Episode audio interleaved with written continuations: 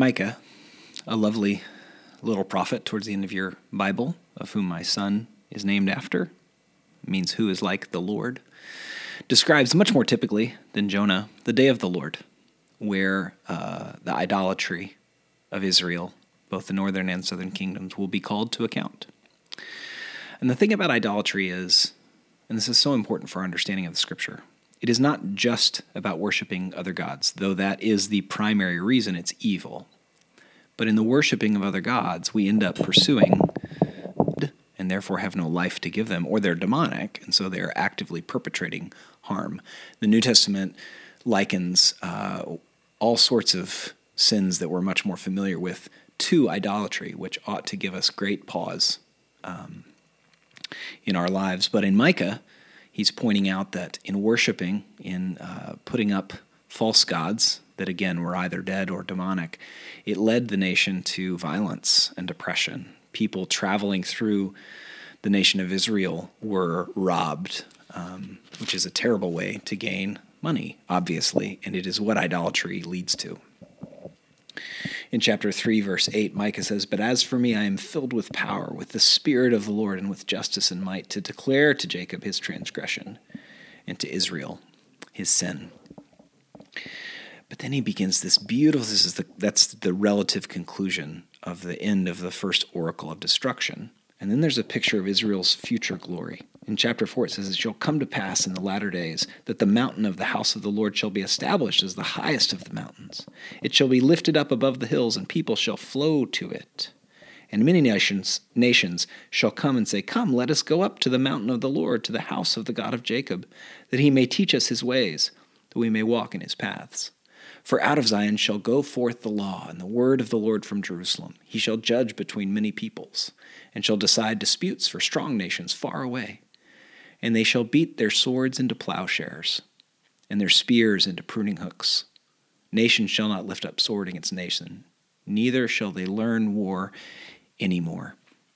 At this point, I believe Micah is giving a future image of Israel after Jesus returns, when Israel will no longer be the specific place we think of today, but the place where, as sin is rolled back and death and disease are rolled back, the people of God will lead the world into peace, away from war, after they beat their swords into plowshares, their spears into pruning hooks.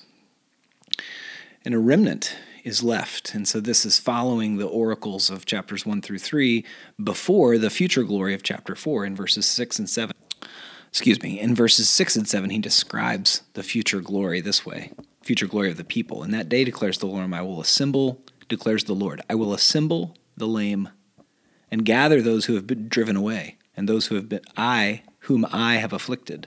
And the lame I will make the remnant, and those who are cast off a strong nation. And the Lord will reign over them in Mount Zion from this time forth and forevermore. This is a beautiful, almost complicated picture of the people who received the good news of Jesus becoming those who will lead this future remnant. And in chapter 5, Micah says, Now muster your troops, O daughter of troops.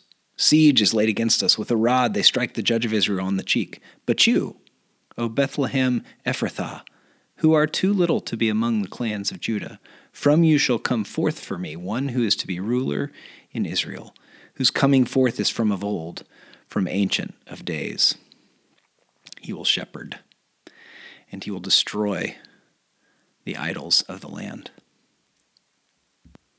And Micah says, And he shall be their peace.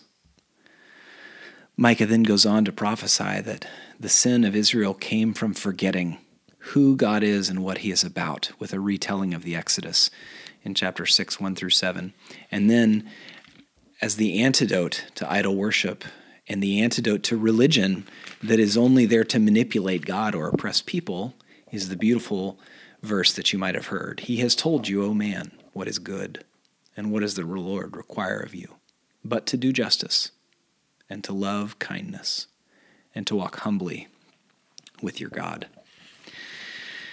And then there is a time of darkness in chapter 7. And I believe in 7 7, it's describing the interim between Jesus' Advent and the return of Christ.